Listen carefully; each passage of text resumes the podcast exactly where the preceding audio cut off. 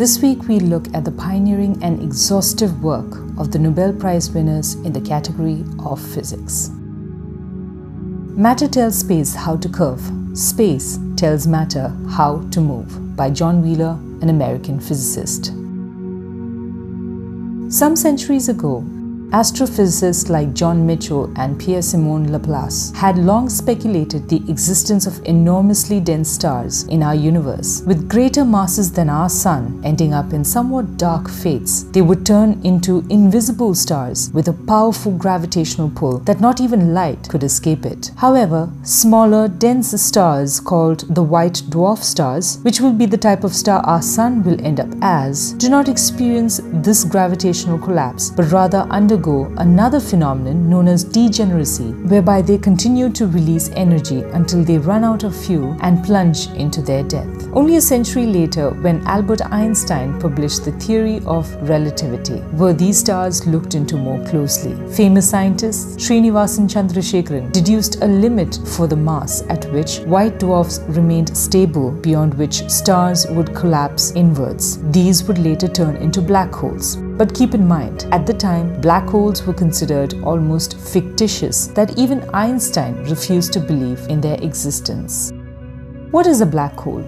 Massive stars fall into the region of space, creating a gravitational well so deep where no matter, energy, or information can escape. Karl Schwarzschild had indicated that if an object like a star was pulled towards a black hole, there was a point of no return, which he called the event horizon. Contrary to the mass of what these giant stars previously were, a black hole formed as a result of their collapse would be much smaller in size. Scientists speculate the actual body of the star would have fallen right into the black hole and crushed beyond existence. However, the black hole's exertion will still remain and continue to pull matter towards itself, albeit remaining invisible and difficult to detect.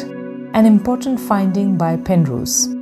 In his paper published in 1965, just eight years after completing his PhD, Dr. Roger Penrose made arguably the most important discovery that black holes could arise as a direct consequence of Einstein's theory of relativity. Using mathematical proof, he elucidated the very anatomy of the black hole. He also unveiled the presence of singularity, or a point at the center of the black hole when matter is said to become infinitely dense. He proved that once a trapped surface is formed, formed, it is impossible to avoid the gravitational collapse of the star towards a singularity, taking into consideration the theory of general relativity and the positive energy density. Sir Penrose also collaborated with late Dr. Stephen Hawking to co-develop theories on the nature of black holes and to understand how gravitational field could produce singularities.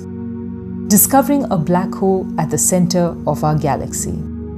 Now that the theoretical conformation of the black hole and its structure are known, scientists like Dr. Reinhard Genzel and Dr. Andrea Ghez set out to actually spot a real black hole in our universe. As first suggested by John Michell, they would have to find stellar objects or other stars revolving around the black hole to detect it. The galactic center or the center of our Milky Way, known as Sagittarius A star, which had stellar objects revolving around it, was a good place to start. This was 25,000 light years away from Earth. However, great accuracy was needed to distinguish between stellar clouds and stars that crowded at the galactic center. Genzel led his team, who used the telescopes of Chile, operated by the European Southern Observatory, and Ghez's team used the Keck Observatory in Hawaii.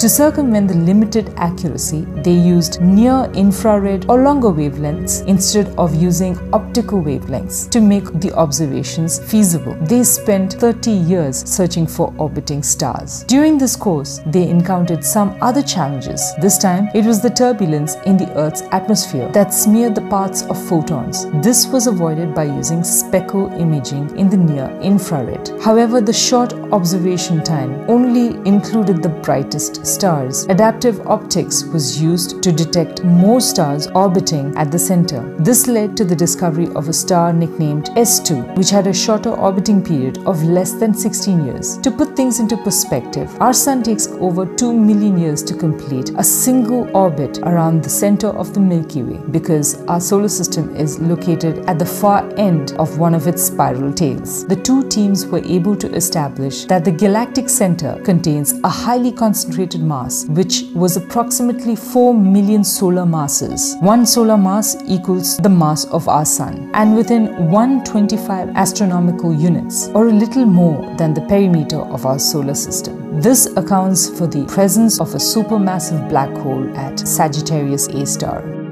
Dr. Roger Penrose received half the Nobel Prize in Physics in 2020 for the discovery that black hole formation is a robust prediction of the general theory of relativity. And Dr. Reinhard Genzel and Dr. Andrea Ghez jointly shared the rest half of the prize for their discovery of a supermassive compact object at the center of our galaxy. Our understanding of black holes, one of the most enigmatic objects of the universe, has evolved over the past years. That recently in 2018, we were able to see the actual appearance of a black hole. With this fundamental breakthrough in the discovery of supermassive black holes at the center of galaxies, we will be able to learn more about how these objects determine the evolution of our universe. If you enjoyed listening to this podcast and found it useful, please, please, please share it with your friends and family to make science easily available for everyone. Subscribe to my blog, cygnus.com, to get the latest updates in your inbox.